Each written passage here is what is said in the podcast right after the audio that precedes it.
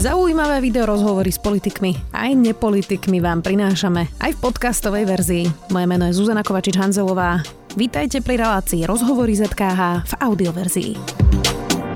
Vláda je v menšine, parlament konečne aspoň otvoril schôdzu, za dverami má však menšinová koalícia bez es a es energetickú krízu, ktorú musí okamžite riešiť a z niečoho aj zaplatiť. Čaká Slovensko zastropovanie cien ako v Rakúsku a Česku. Koľko to bude stáť a kde na to vezmeme? Má už vláda riešenie pre teplárne v bytových domoch v mestách? Spýtam sa nového ministra hospodárstva Karola Hymana. Vítajte. Ďakujem za pozvanie. Dobrý deň. Pán minister, schôdza sa dnes konečne podarila otvoriť, tak trochu vám odľahlo, že funguje parlament? Myslím, že odľahlo nám všetkým voličom, občanom tejto republiky. Parlament v danej chvíli, v akej žijeme, zvlášť, jednoducho musí byť funkčný a musí, musí príjmať legislatívne opatrenia, ktoré sa tam do toho parlamentu dosta- budú dostávať alebo dostávajú v nasledujúcich dňoch. Mm. Napriek tomu ale otvorili tú schôdzu s pomocou Smeru, aj es en es a potom ešte nezaradenými poslancami okolo poslanca Tarabu. S týmto máte nejaký mentálny problém? Bola otvorená schôdza s poslancami, ktorí sú zvolení občanmi tejto republiky. Pýtam sa preto, že tá dilema je, že či vlastne je pre niekoho alebo nie je pre niekoho červená čiara, ak by napríklad zákony prechádzali s podporou týchto ľudí a týchto strán, tak tá energetická kríza bude vyžadovať zákony, ktoré bude musieť podporiť väčšina. Takže ako sa pozeráte vy na tú dilemu, že či vám teda prekáža, ak by to podporili napríklad poslanci okolo Mariána Kotlebu alebo nie? Ja som sa dal na túto funkciu ako odborník, ako občan, ktorý žije v tejto krajine a chce žiť v krajine, ktorá je demokratická, prosperujúca a kde je v dobrom zmysle slova pokoj, mier a poriadok. Na tomto si myslím, že by mali pracovať všetci poslanci Národnej rady Slovenskej republiky a samozrejme štátne orgány a vrátane mňa, vlády a vrátane mňa ako ministra. A mali, mali by sme na tom pracovať ako spoločnosť. Ako možno, že to znie ako klišé, ako nejaké frázy, ale jednoducho je to tak. A to, ako bude hlasovať parlament, ja neviem teraz povedať. To ja fakt neviem. Ja neviem, aké bude počasie v zime. Ja neviem, ako sa bude správať Vladimír Putin. Ja neviem veľmi veľa vecí a nevieme to spoločne. Ja len budem vyzývať a, a vyzývam všetkých poslancov Národnej rady, poslankyň a poslancov, aby jednoducho súč- za súčasnej situácie, zvlášť v týchto zákonných normách, ktoré budem predkladať ja, ich podporili nie na základe politického názoru alebo nejakých vzájomných politických súbojov, ale na základe toho, že, že tieto úpravy a tieto akty jednoducho potrebujeme. Všetci máme rodiny, všetci máme priateľov, firmy, zamestnancov, susedov.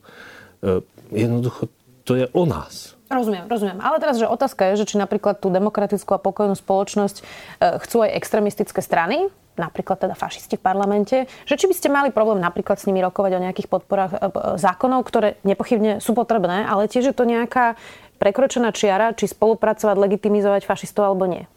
Ja budem e, diskutovať o zákonných normách, ako je legislatívny proces v príslušných výboroch parlamentu. To budem. A budem sa v rámci tých diskusí si vysvetľovať, prečo to máme urobiť tak. Prípadne, ak budú rozumné návrhy, ako to zlepšiť, jednoznačne e, budem za.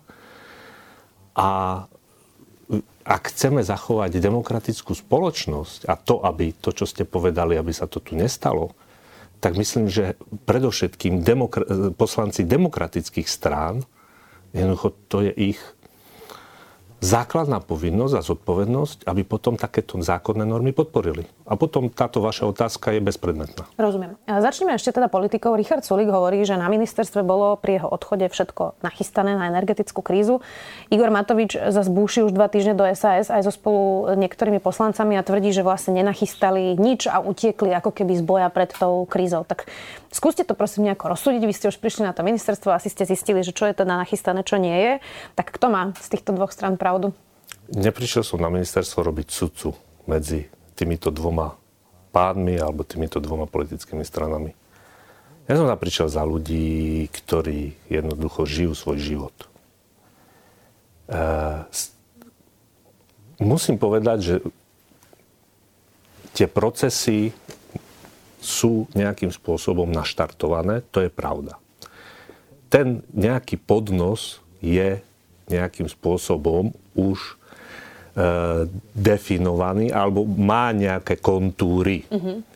Netvrdil by som, že už je celý postriebrený alebo zo striebra, ako hovoril pán Sulík. A už vôbec by som si nedovolil tvrdiť, že už je ten podnos plne obsadený, že, že tam je celé to menučko alebo to, čo má ten podnos obsahovať. Mm. Takže tie procesy sú v rôznom štádiu rozpracovanosti. Niekde začíname ešte dosť na začiatku, niekde už sú nejaké tie základné mantinely dané, ale ten legislatívny proces samotný štartuje až zajtra. Mojím e, predložením do vlády z prvých návrhov, ktoré následne s nimi pôjdem do Národnej rady e, so žiadosťou o skrátené legislatívne konanie. Takže, takže asi tak by som to popísal. Rozumiem. Neobávate sa konfliktov s Igorom Matovičom? A ja viem, že teraz mi asi poviete, že zatiaľ to funguje, ale ono to vždy zatiaľ fungovalo do nejakého prvého nápadu, kde sa prosto s niekým nezhodol. Vy idete teda do náročných rozhodnutí, do komplikovaných riešení, ktoré nie sú bombastické, práve sú aj o tých detailoch, ako tie veci vlastne nastaviť, komu pomôcť, kde sú tie hranice. A navyše to bude stať enormné peniaze, ktoré momentálne v rozpočte nemáme, budeme ich niekde musieť nájsť. Čiže čo sa stane, ak prídete k prvému konfliktu? A pýtam sa skôr na to, že či vám dal premiér Heger nejaké záruky, ak by takáto situácia nastala? Predtým, než som sa definitívne rozhodol, že túto ponuku príjmem a dám sa na, na toto veľké dobrodružstvo, e, som sa rozprával so všetkými predstaviteľmi koalície, so všetkými lídrami, samozrejme pán premiér, všetci sme sedeli pohromade, keď to tak poviem, a vydiskutovali sme si základné veci. Všetci deklarovali, že sú si roz- vedomi zložitosti situácie, však inak by ma ani neoslovili, si myslím, keby to nebolo tak zle. A e, všetci deklarovali, že, že rozumejú, že, že to bude stáť aj značné finančné prostriedky a, a bola debata o tom, že asi to bude asi dosť výrazne aj viacej, ako nastal COVID.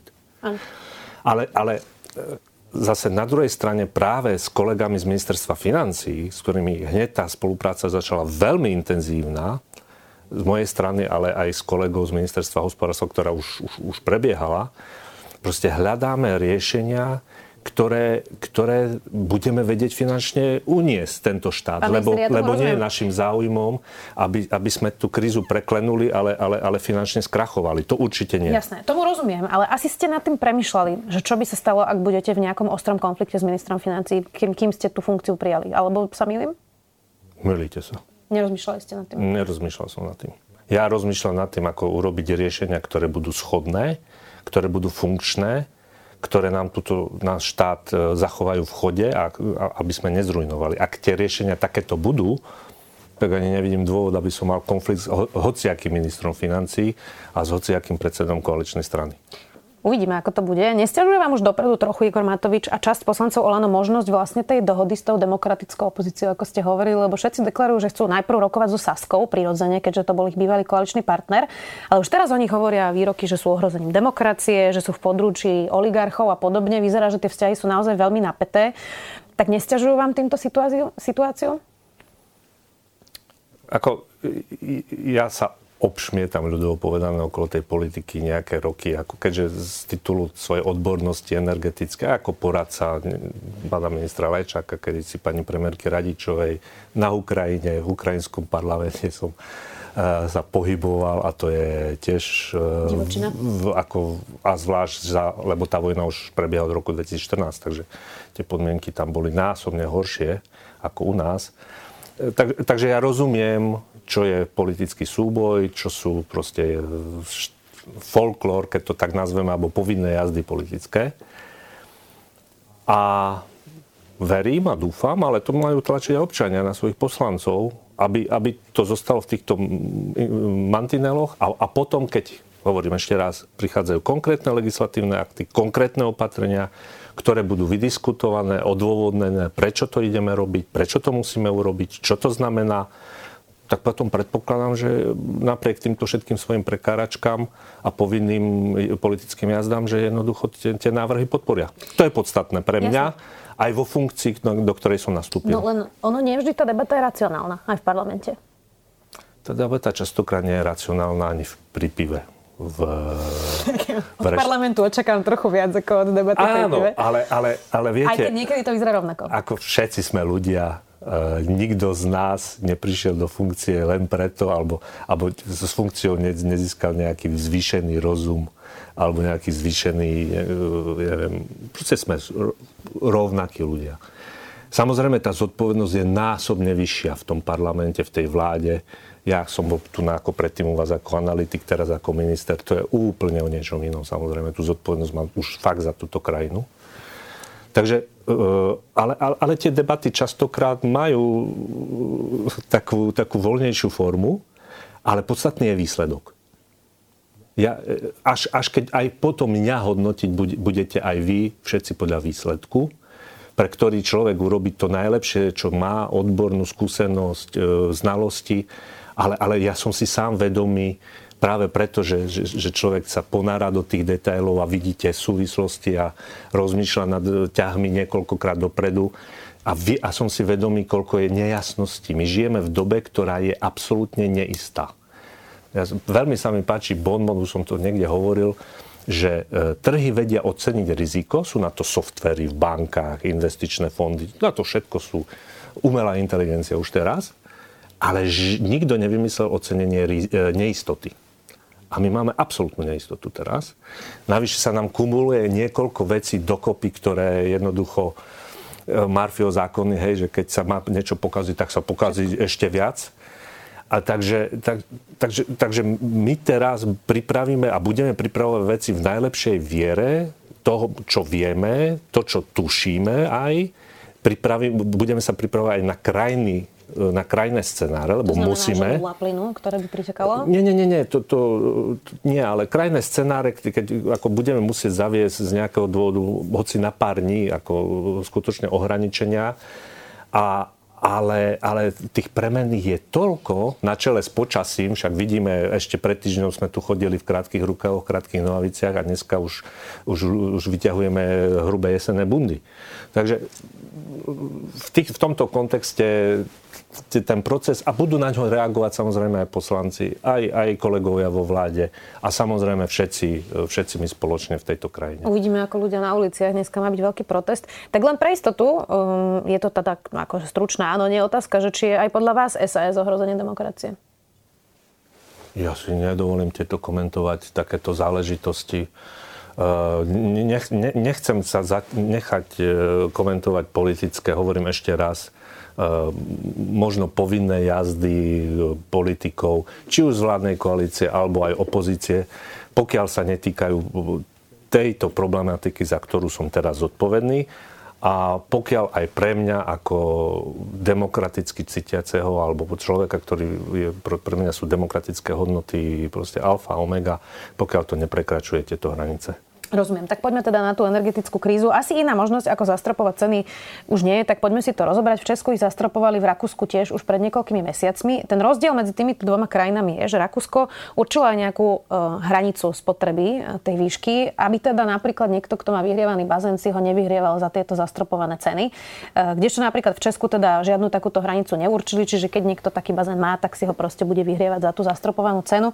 E, u nás e, sa uvažuje o akom type zastropovaní, keby sme napríklad medzi týmito dvoma mali rozhodovať? Takto, že nie som si istý, že či to, čo ste teraz konštatovali, že či to je presné. Uh-huh. Uh, v Rakúsku, pokiaľ ma pamäť neklame a pokiaľ aj viem od ľudí, ktorí tam bývajú, rakúska vláda k tomuto prikročila nejaký týždeň, dva dozadu A to v momente, keď začali rakúski občania dostávať nové cenové výmery platné od prvého októbra, kde sa im zrušili vlastne ceny, ktoré boli doteraz platné a prešli na spotové ceny. To znamená, keď platili, ja neviem, povedzme zhruba povedané tridsať eur za dvojizbový byt elektriku, tak naraz dostal účet na tristo až štyristo eur.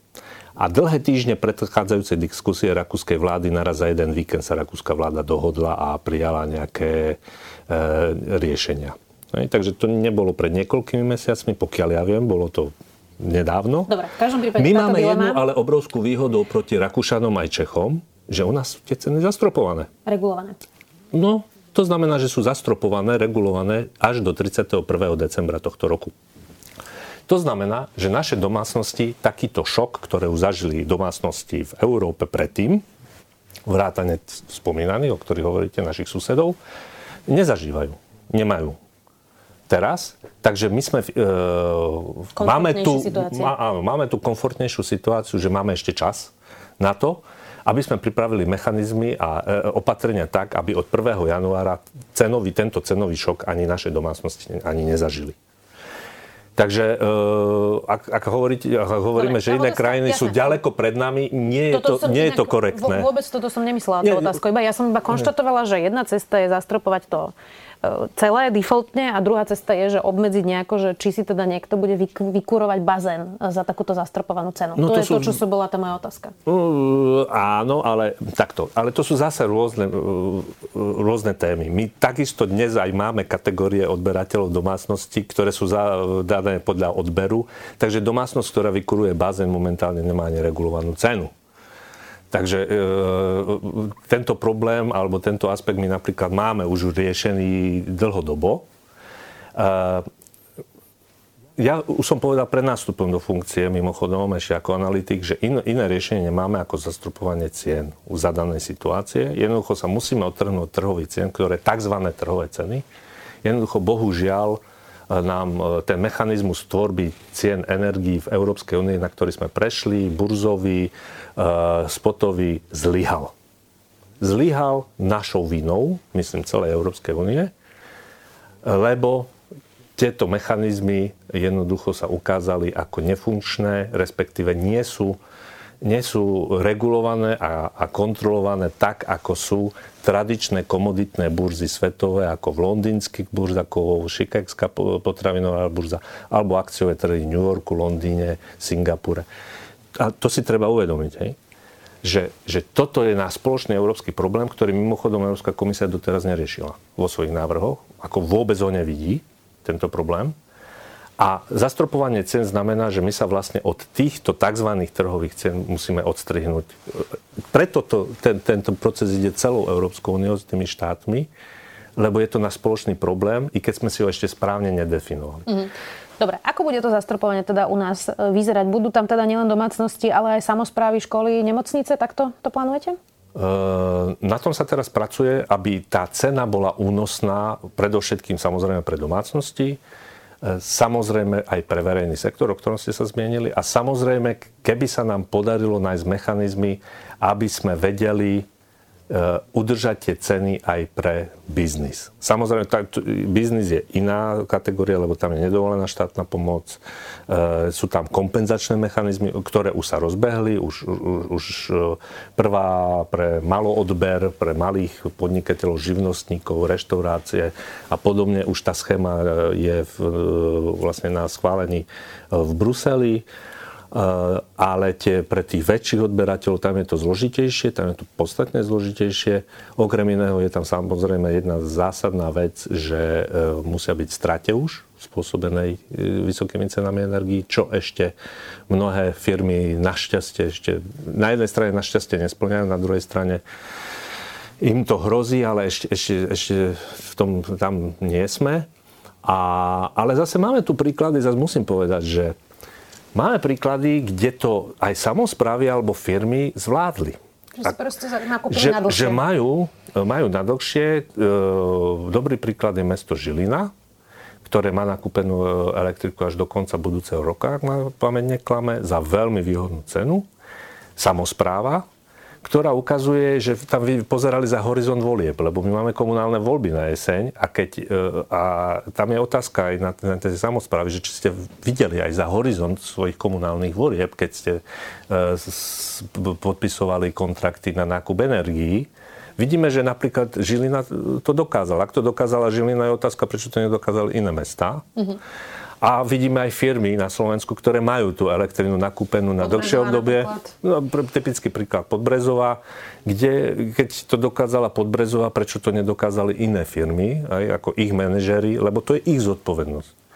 Takže, ale samozrejme, to, to, to neznamená, že teraz vláda nemôže, alebo teda musí hľadať riešenia, ktoré, ktoré ako ja hovorím, Zabezpe- v maximálnej možnej miere zabezpečia riešenia, ktoré, áno, tie ceny pôjdu hore energií, ale, ale v takej miere, aby si to mohla podstatná časť aj domácnosti, a verejnej správy, štátnej správy a samozrejme a prípad aj firiem, čo najviac firiem, že by si to mohli dovoliť.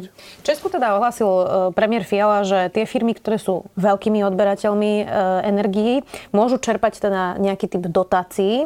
My máme teda U S Steel, máme automobilky, Slovalko, to už je asi pase síce, ale teda tiež to bol veľký odberateľ energie, čiže čo s týmito firmami, ktoré naozaj majú veľmi veľký odber elektriny? Na to máme rovnaké pravidlá v rámci Európskej únie, tak ako Česká republika, iní aj Slovensko. Hovorím, tie schémy sú už pripravované. Prvá schéma je už prakticky na schválenie notifikácií v Bruseli. Tie ďalšie pre veľkých stredných odberateľov je v štádiu prípravy a takisto za chvíľu poputuje do Bruselu na schválenie. Len, len tam sú to kompenzačné schémy, alebo teda dotácie, ktoré máme znášať my všetci daňoví poplatníci a na to treba mať zdroje finančné. A tie zdroje, ak by sa to malo riešiť plošne, tak sú v miliardách eur na to, aby sme sa poskladali vo finále my sami na e, naše firmy, čo je otázka jednoznačne únosnosti našich, našich možností. Takže tam sa zase rokuje o, o možnosti využitia štrukturálnych fondov, nevyčerpaných budúceho obdobia, čo tiež nie je jednoduché. To sú úplne nové témy, ktoré doteraz v Európskej únii na základe tohto tu neboli. Sam, samozrejme Kurzarbeit, ktorý ale fungoval za, za, ako podmienka alebo aspekt cien energií doteraz nebol predpokladaný. A ani asi nebude, ale tiež proste nejaká flexibilita v používaní tohto nástroja by bola možná. Práve dneska ráno som mal také stretnutie, kde sme sa o tom tak ako bavili, v, že čo by bolo možné, ale čo by nebolo možné. Dobre, čiže ako nejaká ale firma každý... by obmedzila výrobu a, a, a sanovala by to cez Kurzarbeit, alebo o čom teraz ne, hovoríme? Nejakým spôsobom, mm-hmm. aj, aj tento aspekt, ale ten skôr už spojený s faktormi, že, že už vidíme, že nám ekonomika klesá. Mm-hmm. Teraz zase, keď hovoríme nám, keď hovorím nám, nemyslím na Slovensku, nám to klesá v Európe, ale aj vo svete, že, že proste ten, tá ekonomická konjunktúra aj v dôsledku vysokých cien energií, ale aj ďalších faktorov ide dole a hrozí nám, že, že, že sa dostaneme, dostaneme postupne do mínusu, však už niektoré ekonomiky majú mínusové hodnoty a to vtedy presne nastupujú podmienky aj na takéto riešenia. Takže to bude zmes, mix rôznych riešení, ktoré budeme používať v závislosti od situácie, čo nám umožní, čo nám umožnia zdroje, a, ale hlavne my, ja ako človek z praxe, aj, aj obchodnej,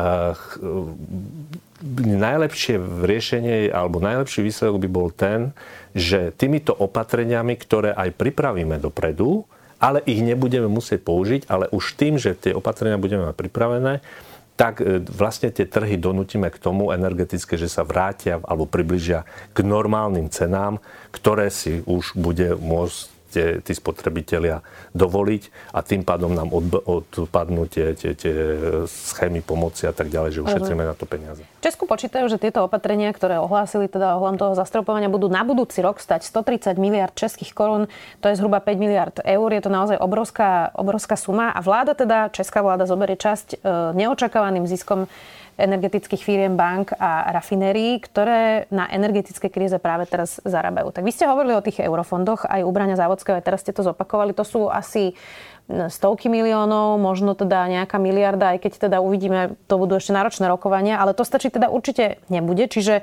čo my? Ideme tiež zdaniť firmy, ktoré na tomto najviac zarobili? Ak také firmy budeme mať, tak určite. Ono totiž to je trošku o, také nedorozumenie, že ono aj mnohé tie energetické firmy sú v problémoch. A ten, kto na tom zarába reálne, je, sú účastníci trhu tradery, ktorí jednoducho tú maržu oni dosahujú a tí tradery sú mimo územia Slovenskej republiky, dokonca mimo územia Európskej únie, Švajčiarsko, Lichtenštajnsko. A práve ten návrh Európskej komisie, ktorý bol predostretý pred niekoľkými dňami, je preto aj pre Slovensko nepriateľný, lebo vlastne my z tohto návrhu nemáme ale že vôbec nič.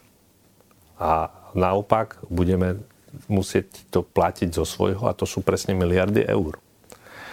Takže e, Slovenská s, republika v rámci teraz veľmi intenzívnej diskusie, ktorú máme v rámci Európskej únie, sme pripravili vlastné stanovisko a vlastný návrh, ktorým oslovíme našich partnerov, Európsku komisiu a našich partnerov členské krajiny, aby sme tento návrh dosť výrazným spôsobom zmenili. Ako? Tak, aby sme siahli na peniaze tam, alebo na tie, na tie marže tam, kde sa tvoria. Čo som teraz povedal. U tých obchodníkov. Lebo, lebo tá marža sa netvorí na území Slovenska. Netvorí sa zo slovenskej elektrárne. Slovenské elektrárne tú komoditu už majú predanú. Mm-hmm.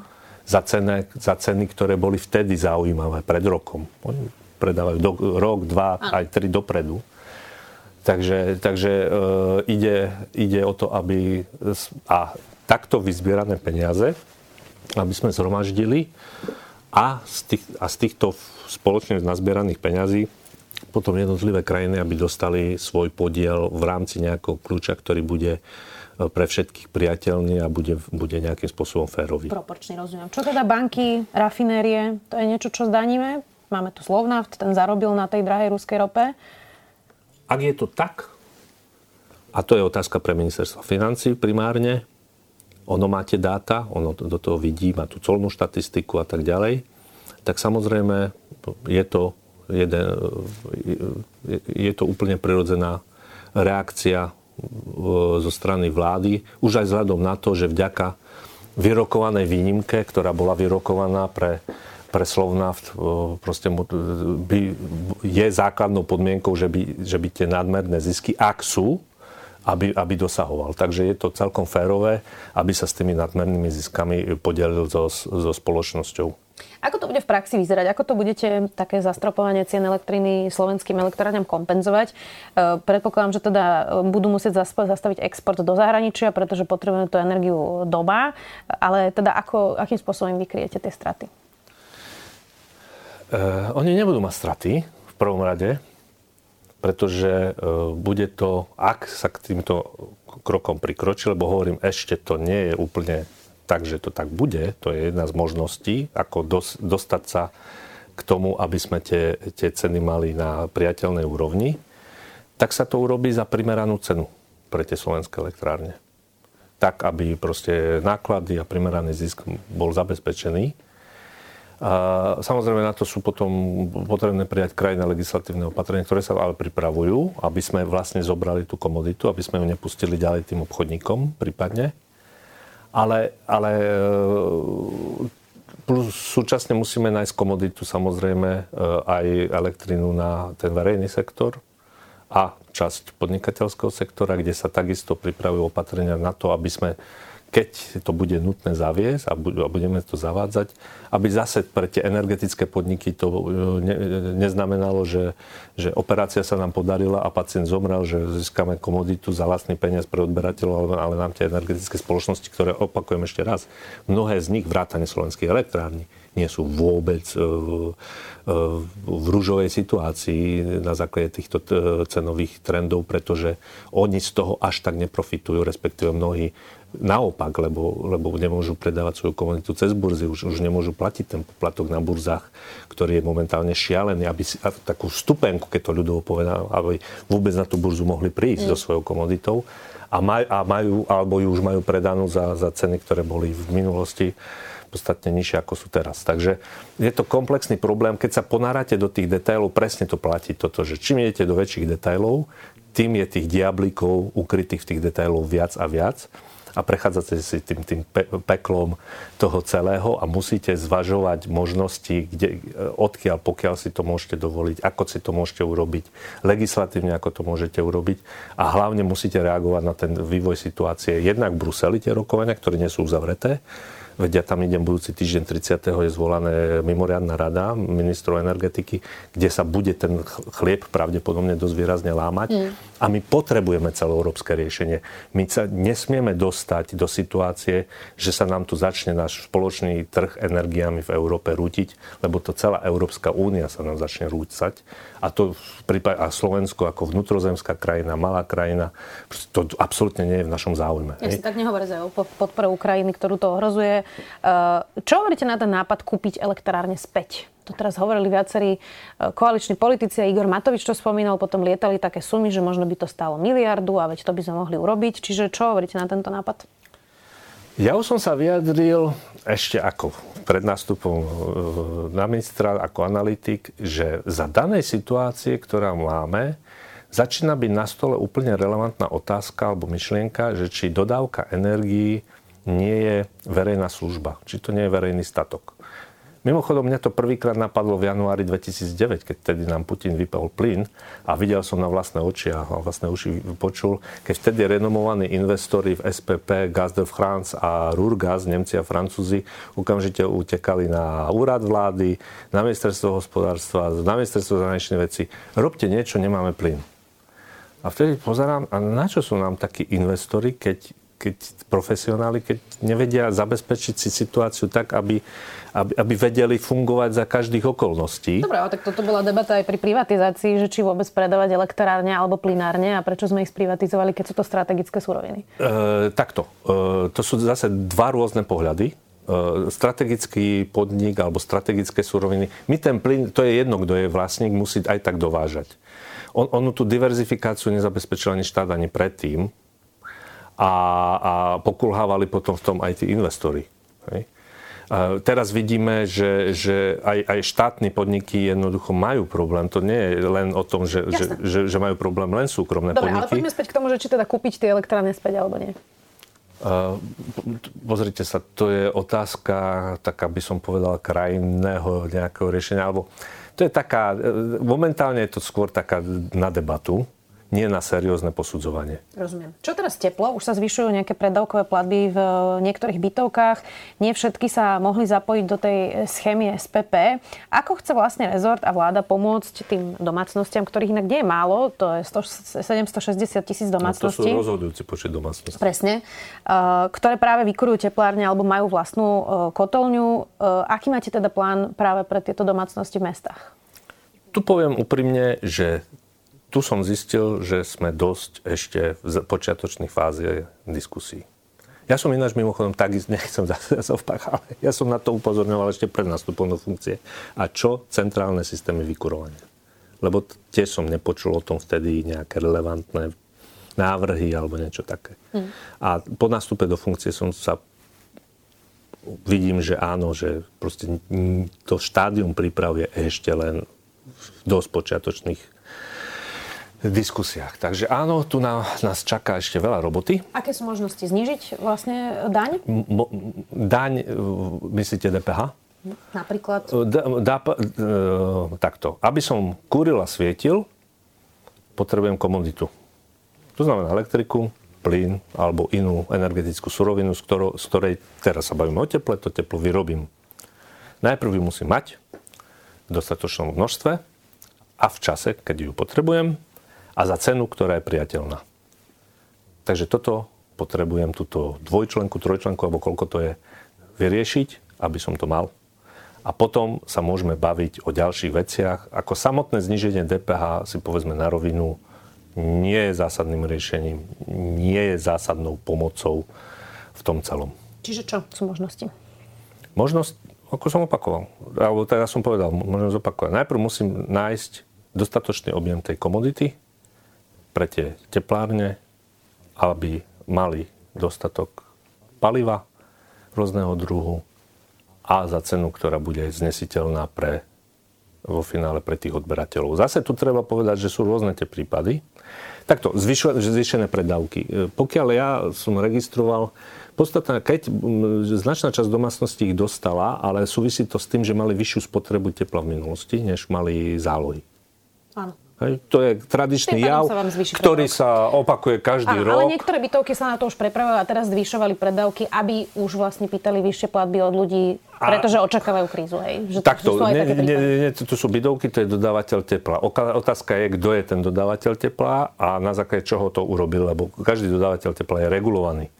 Ak si to urobili samotné bytovky, ktoré majú domové kotolne, no tak to je ich rozhodnutie primárne. A asi aj preto majú domovú kotolňu, lebo z nejakého dôvodu sa nechceli buď napojiť na centrálne vykurovanie, alebo z neho odišli.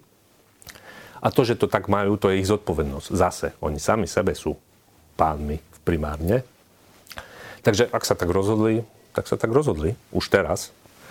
A, a, a, a, pre, a ten, ten, tie ďalší, jednoducho, eš, eš, ešte tie predávkové platby sú, hovorím, viazané na predošlú spotrebu, na to, že koľko mali v realite, a keď ju mali vyššiu, no tak samozrejme tie zálohy sa zvýšili. Takže to isté, do konca roka sú regulované ceny, do konca roka máme čas, aby sme pripravili podmienky na to, aby, aby od prvého januára tento šok tieto domácnosti, ale aj ďalší odberatelia nezažili. Tu treba povedať, že treba, je to rozdielne domové kotolne, rozdielne centrálne systémy vykurovania, sú tam výrazné špecifika. Základný rozdiel okrem iného je v tom, že centrálne systémy vykurovania vykurujú nielen domácnosti, ale, ale aj firmy, aj, aj verejný sektor, školy. Š, školy, nemocnice, shopping centra a to teplo neviete oddeliť, lebo to je v jednom, v jednom, v jednom systéme. Maďarská vláda stanovila pre štátne orgány a spoločnosti riadené štátom dvadsaťpäť percentný cieľ úspory energií. Inštitúcie, ktorých sa to týka, musia určiť dokonca osobu, ktorá vlastne bude zodpovedná za dosiahnutie tohto cieľa v spotrebe energií.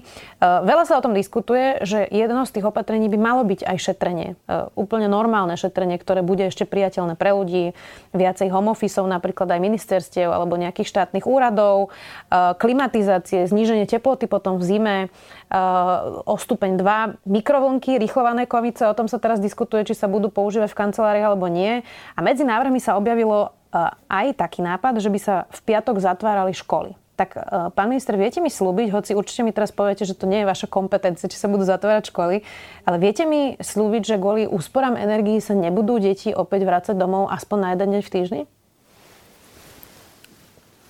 Nikto vám nemôže toľko dať, ako ja vám teraz môžem slúbiť. To je obl- ďalší môj obľúbený aforizmus. Bolo by to z mojej strany, ale že absolútne nezodpovedné teraz. Keby ste to slúbili? Niečo, niečo také. E, slubovať, hovoriť, a že či to bude, či to nebude. Ja som ročník sedemdesiat a ja som zažil uholné prázdniny v roku devätnásťsedemdesiatdeväť, tuším, že to bolo. Som druhák alebo tretiak, bol na základnej škole, keď prišla veľmi studená arktická vlna, po veľmi miernej, do Silvestra bolo plus desať, to si pamätám doteraz, pršalo, mali sme Vianoce, prázdniny, proste o ničom, sme sedeli doma zavretí. Potom prišla arktická vlna, za niekoľko hodín to všetko zmrzlo, zasnežilo a potom bola zima niekoľko dlhých týždňov, non-stop. V dôsledku toho sa vyhlásili uholné prázdniny. Podotýkam, že to bolo za komunistov, ktorí všetko plánovali, mali centrálne plánovanie, nebola vôbec žiadna trhová ekonomika, bol mier, nebojovalo sa v našom susedstve, nemali sme bezprostredne po globálnej pandémii a napriek tomu bolo nutné siahnuť k tomuto krajnému opatreniu, že jednoducho sme zostali doma a vonka sme hrali hokej a mastili, proste sa na, na, na, sánkovali. Lebo iné riešenie vtedy nebolo možné pre udržanie chodu energetiky. Takže momentálne na stole sú rôzne riešenia, ktoré sa môžu, budú, môžu aplikovať. Toto, toto je zase tak, skôr to, krajnejšie tak, riešenie. Toto som chcela presne preformovať, to... že či, vy, či mi viete povedať, že to bude až posledná vec, pretože tí deti, na rozdiel od uholných prázdnin, keď vy ste boli mali, boli dva roky doma, tie školy sa prvé na Slovensku zatvárali, posledné otvárali, naše deti boli najdlhšie doma zo skoro všetkých európskych ja štátov, ja majú traumy, majú zlé psychické zdravie. Ja či to bude... posledné štácium, o ktorom budete uvažovať. To by som od vás chcel počuť. A viete prečo? Pretože vždy počas týchto kríz pandémie to bolo prvé, čo povedali, nechajme deti doma. A pritom to malo byť to posledné. Takto. Ja som minister hospodárstva, áno. je to záležitosť iného ministerstva. Som to predpokladala, že mi to predpokladala. Áno, lebo je to tak. Ale ja nie som fanúšikom tohto riešenia, ako že by sme to zavádzali niečo z, z prvých riešení. I keď si viem predstaviť, že povedzme, keď, keď skutočne v januári, čo je najstudenejší mesiac, budem mať tú zimu a proste budem to musieť urobiť, no tak potom zruším jarné prázdniny. Ne, ne, nevidím dôvod, že deti budú o týždeň skutočne dlhšie doma po, po, po vianočných a novoročných sviatkoch, no ale a nebudú jarné prázdniny, čo som ináč som nerozumel ani vtedy, prečo keď boli dlhšie doma počas pandémie, prečo sa neposunuli tie veci a nezrušili. Ale, ale, ale, ale e, toto je úplne zase, to sa bavíme o krajnej situácii, jasne, teda ale šetrenie, úspory ako áno, také. Čo tie úspory na úspory úradoch, ministerstvách? Všade, v domácnostiach, ja som to opäť pred nástupom do funkcie, ja som to hovoril, úspory je, je základná vec. Myslím si, že vôbec šetriť s energiami, aspoň ja to robím, v mojom okolí to robia ľudia, ako bežne, bez ohľadu na to, aké sú ceny. Ak sú zvýšené ceny, tak zvlášť robím tieto opatrenia. A to neznamená ale, že doma budem mrznúť. To znamená, že, že jednoducho v prvom rade sa budem správať elementárne zodpovedne. Mojo, zase možno sa už niektorým budem istým ísť na nervy, ale opakovanie matka múdrosti. Vetrám nárazovo. Neodchádzam z domu ráno, nenechám na vetračku otvorené okna celý deň a vypúšťam teplý vzduch a pe- pe- pe- peniaze. Základy, ale čo to dá ministerstva? Nariadíte napríklad si, znížiť teplotu? Všimnite si, ja mám tú tak, takú úchylku energetika, že keď idem a pozerám po tých oknách v zime, koľko tých okien je otvorených. Áno. Viete, to sú akože jasné veci. Ale to sa robí. Pozrite sa na úrady, na, na, na bytovky. Je to otvorené. Jednoduchá vec. Samozrejme úrady, regulácia, uh, už, uh, uh, vy, vykurovania, zníženie vykurovania dobre, na priateľnú jasné, úroveň. Ale teda bude nejaké teraz to máme nariadenie. Dosť horúco, ale to asi vďaka tým svetlám. Áno, hej, nepustili takže... sme klimu, aby sme šetrili. Uh, uh, pýtam, sa teraz, pýtam sa teraz vážne, že či dáte plošné odporúčanie ministerstvám, úradom, ako sa majú správať, o koľko majú znížiť? Ministerstvo životného prostredia teraz to dáva, tento dokument. Dobre. To je jeho, jeho práca, zobrali si to iniciatívne ešte pred môjim príchodom do funkcie na starosť a tento dokument ide e, do vlády. Druhá vec je, že ako sa to bude kontrolovať. Hej. No jednak je, to a jednak, že ako... Um, je to zodpovednosť každého primárne. Či sú hovorím. Nejaké analýzy toho, že kto vlastne najviac mrhá tými energiami? Že či vôbec máme nejaké dáta, že na koho by sme sa mali v tomto prípade sústrediť? Mrha. Máme odberové diagramy alebo spotreby pre jednotlivé kategórie odberateľov. Ako t- je, je to vidieť, ako v nejakých, v nejakých benchmarkových hodnotách existujú tie údaje. E, možno nie tak detailne, ako by trebalo, ale to v tejto republike mnohé veci nemáme dosť e, prepracované. Napríklad e, sociálne slabé rodiny, to tiež tie údaje pokrývkávajú. Nie, ani samoživiteľov nemáme zrátaný. Bo, bohužiaľ za, za uplynulých povedzme desať rokov konjunktúry, ktorá tu predtým bola do pandémie, sa jednoducho tomu vôbec nevenovala pozornosť. Keď, keď v dobrých časoch, kde na to bol čas a prostriedky oveľa viac. Takže teraz dobiehame zameškané. Ale, ale e, prakticky každý, každý by si tú spotrebu mal sledovať. Ja neviem, ja som tak aj vychovaný, alebo že, že jednoducho si pozerám tú spotrebu, skontrolujem minister, si ju. Ja vám, ja vám rozumiem, ale teraz a... ľudia napríklad týždne počúvali, e, to bola tiež tá hádka medzi Igorom Matovičom a Richardom Sulíkom, do ktorej sa nechcete zapájať, ja vám rozumiem, ale to bol, to bol vlastne meritorný spor, že či teda e, budú musieť ušetriť domácnosti pätnásť percent, aby mali zastropované tie energie, tak ľudia sa zaujíma o to, že ako by sa to meralo, ako to majú ušetriť, možno sú z toho v panike. Ja sa preto pýtam, že či teda súčasťou tých opatrení, toho balíka, bude teda napríklad aj to, že domácnosti budú musieť nejaké percento ušetriť, ako sa to vlastne bude merať, odkedy sa to bude merať, keď už niekto šetril, či vlastne na to nedoplatí, že Jasne. šetril. Čiže to sú také legitímne, pragmatické otázky. Legitímne, pragmatické a ja tie otázky takisto mám, lebo to, ľahko sa to povie, ale veľmi ťažko v praxi e, uplatňuje, pretože ten život je toľko pestrý, že vy, že, že, že na, vy premyslíte, dáte nejaké pravidlo a zistíte, že ale že nemysleli ste na situáciu x rodín, vám vyplávajú stovky, možno tisícky domácností, na ktoré ste jednoducho nemysleli. Čiže ešte to nemáte ujasnené? Nie je to ujasnené. Ja, ja môžem povedať za seba, keď som nad tým uvažoval. Samozrejme, nemôže to byť konkrétny údaj za domácnosť, za nejaké predchádzajúce vykurovacie obdobie, lebo tá domácnosť sa medzi tým zmenila, podmienky. Proste musí to byť benchmark, úroveň porovnateľná pre danú kategóriu odberateľov, pre dané kategórie domácnosti, čo ináč máme, však podľa toho máme regulované, to je, to je základné. Od toho sa to má odvíjať, pre kaž- potom keď už pre každú domácnosť, či má vyššiu spotrebu mm. alebo nižšiu spotrebu od tej hladiny, ktorá je spriemerovaná. Mm-hmm. E, a samozrejme musí to byť, čo každý zabúda, prepočítané na dennostupne, to znamená e, od toho, akú bude mať reálne tú zimu, čo ešte stále neviem. Lebo keď budeme mať chladnejšiu zimu, tak tá spotreba jednoducho bude vyššia, nie preto, že mrhám, ale jednoducho, je lebo je zimšie. Na druhej strane treba si zapamätať údaj, že keď znížim si svoju teplotu vykurovania o jeden stupeň, čo v mnohých domácnostiach nie je vôbec žiadna tragédia, ako skutočne o jeden stupeň znížiť, ušetrím šesť percent energii. To je prakticky overený údaj. šesť percent je veľmi vysoké číslo. A k tomu pridám elementárne opatrenia, hovorím, ako, čo ma nič nestojí s tými zatváraním, otváraním okien, vetraním. A k tomu pridátam nalepenie fólií za radiátory, kto má radiátory, ktoré sú kúpi v normálnom obchode, v bežnom, sám si to nalepí, nie je to žiadna investícia, netreba na to žiadne majstrovstvo. Takisto podľa výsledkov auditovaných tam je úspora až do päť percent môže byť. A keď si takto týmito drobnými opatreniami regulačné hlavice na radiátory, ktoré mali obrovský skok teraz technologicky a je to aj cenovo výrazne lacnejšie, dá sa to namontovať aj vlastnoručne, kúpiť a, a dá sa to ovládať mobilom. Ráno odchádzam z roboty, alebo do roboty teda rodina, do školy, proste zníži si to mobilom, to, toto vykurovanie. Pred hodinu predtým, než sa povedzme decka vracajú zo školy, mobilom zase pošlem es em esku a ten radiátor pootvorí, aby, aby sa to vykurovanie zvýšilo.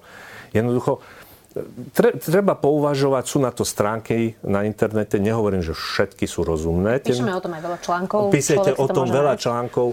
Jednoducho, nikde nenájdeme tú pomocnú ruku lepšie, než na konci svojej svoje vlastné ruky. Hej. Akože, to, to, to, to sú základy, ktoré... A, samo, a v inštitúciách, vo firmách mňa doteraz veľmi mrzí, že napríklad v samosprávach nemajú energetikov. Ja som kedysi robil projekt v samospráve, veľký projekt energetický a neuvedomujú v samosprávach, že, že napríklad alebo majú, nemajú združené nakupovanie energií. Že, že, že, že si to robia rôzne inštitúcie pod samosprávami sami. Hej.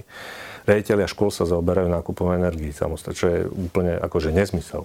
Proste to sa má nakupovať centrálne pre všetky odberné miesta danej samosprávy, ktorú alebo má, alebo úradu. Hej. Mm. A, a, a ďalších x vecí, ktoré, ktoré jednoducho netreba na to žiadnu vysokú školu, netreba na to mať nejaký, neviem, aký elementárny zdravý sedliacký rozum a, a zodpovedný prístup, čo som spomínal, že niektoré samozrejme mali a majú nakúpenú energiu za horizont svojho volebného obdobia a to, to, to, to, to zodpovednosť každého z nás. Lebo... Tak hádam to voliči spozorujú. Uh... Mali by. To, to, to doporučujem. To doporučujem všetci. Dobre, hovoríme teda spolu v útorok po obede. S čím teda zajtra idete na vládu? Čo to bude v tom balíčku? Budú to prvé zákonné normy, ktoré budú aj riešiť tie krajné situácie, aby sme na ne boli pripravení. Čiže krízový scenár? Áno, krajné krízové znamená, situácie. Ktoré veci sa vypnú, ak by prestal tiec plyn a také tie úplne najkrízovejšie stratégie? Najkrízovejší scenár, aby štát, aby sme mali páku na to, aby sme zabezpečili ľuďom, aby sme si tu zabezpečili teplo a svetlo. To ide zajtra na vládu. To, to, to je základ, aby, aby, sme, aby sme mali pre to krajné riešenie, lebo nemôžem to príjmať, keď už bude zlé. Dobre, musím to mať dopredu. Prioritizácia, nemocnice to potrebujú, títo to nepotrebujú. Bude, bude, bude, to, bude to norma, ktorá mi umožní vláde, alebo prípadne aj ministrovi hospodárstva zaviesť opa- v krajnom prípade opatrenia, aby sme udržali tento štát a my spoločne v chode. Mhm. es a es dnes nepodporila program schôdze, povedala, že bude rokovať od návrhu k návrhu. Um, takže budete v prvom rade, tak ako to deklaruje aj Olano, hoci viem, že hovoríte, nechcete sa do tej politiky zapájať, ale budete potrebovať podporu. Budete najprv rokovať z es a es, tak, tak ako to deklaruje koalícia?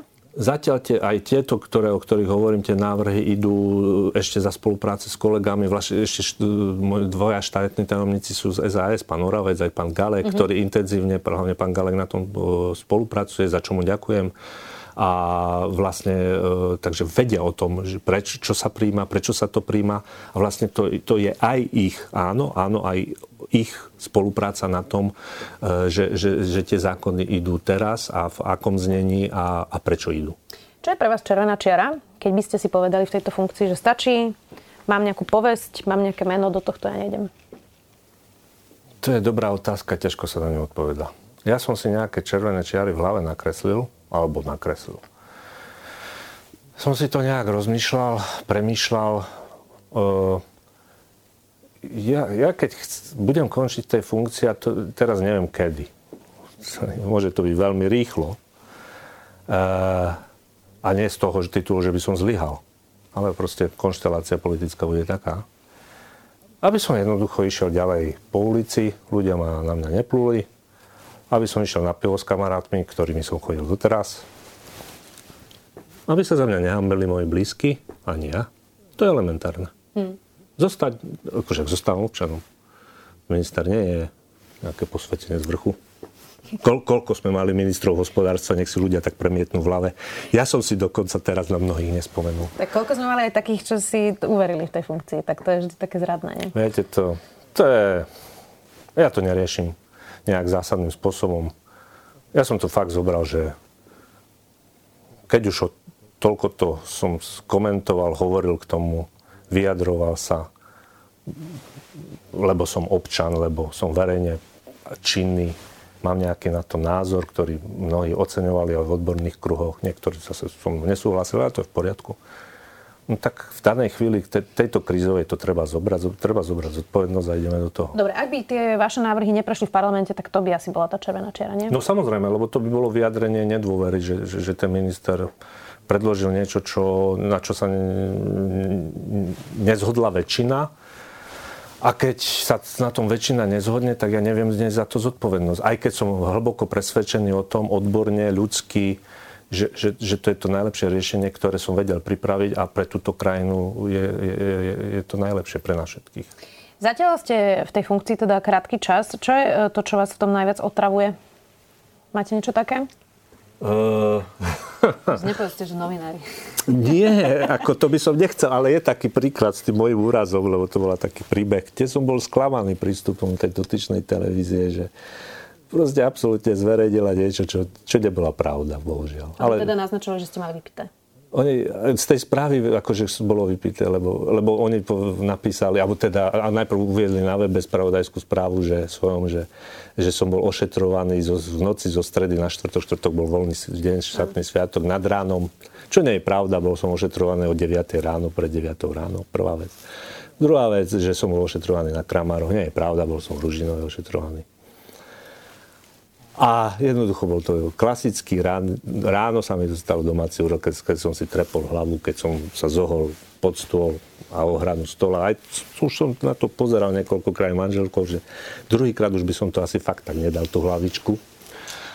Ale stalo sa. No tak, a bohužiaľ na základe tejto informácie vzniklo takýto dokonca, že som mal fúkať, či krvné skúšky. No proste, že som bol opitý. Klamstvo. Nie, po slovensky je to lož. Č- potom ešte dobrá tá investigatíva bola, že minister úraduje, že vraj a ako to, že limuzína není pred úradom, no jednoducho, lebo tam sú podzemné garáže a sa tam vchádza cez podzemné garáže, takže tú limuzínu neuvidia ani. Takže toto vás otravovalo zatiaľ, ne? Nie, toto ma tak sklamal. Aj potom už ma to pobavilo, no, ale viete, moji najbližší, keďže sme roztrúsení, sa to dozvedeli obkľúkov cez médiá a keď vám dcerka volá vystrašená, že oci, čo je s tebou, je to také nepríjemné. Ako ľudský. Hej? A pritom bolo, bolo to aj vysvetlené. Domácnosť, najrizikovejšie miesto, však štatisticky a najneuveriteľnejšie úrazy. Myslím, že každý si spomenie, že si, keď sa zoholnete a sa postavil, že si tam tú hlavu trepol. No. Takže to, ale to patrí k... Dobre, som pochopil, že to patrí k veci a A, a inak veľmi ďakujem kolektívu, s ktorým stretávam na ministerstve hospodárstva. To aj keď som zvažoval funkciu, ja som vedel, že sú tam kvalitní ľudia v energetike, sekcia energetiky, ktorým sa dlhé roky poznám, ktorí pracujú skutočne sviatok, piatok teraz, z ministerstva financií kolegovia, od pána vicepremiéra Holého. Sedíme na tú legislatívu, zvlášť oni teda odborne prechádzajú každé slovíčko, plusy, proste, aby... Takže aby zatiaľ máte skúsenosť. Ja mám len tú najlepšiu skúsenosť teraz. Zatiaľ. Dúfajme, že vám to vydrží. Minister hospodárstva, ja Karol Hyman. Ďakujem. Počúvali ste podcastovú verziu relácie Rozhovory zet ká há. Už tradične nás nájdete na streamovacích službách, vo vašich domácich asistentoch, na Sme bodka es ká, v sekcii Sme video a samozrejme aj na našom YouTubeovom kanáli Denníka Sme. Ďakujeme. Prečo kolagén nie je žiadnym zázrakom ani skratkou k zdraviu? Prečo je dôležité očkovanie proti chrípke? A ako je to s vitamínmi a čo má imunita spoločne s črevnou mikroflórou? Ja som Denisa Koleničová a na všetky tieto otázky budeme hľadať odpovede v novom týždennom podcaste Denníka Sme Vizita. Spolu s hostkami a hostiami sa budeme rozprávať o zdraví aj chorobách, o tom, čo funguje aj čo nefunguje, alebo kedy vám predajcovia liečivých zázrakov len obyčajne klamú. Podcast Vizita nájdete každý útorok vo vašich podcastových aplikáciách, ako aj na sme bodka es ká.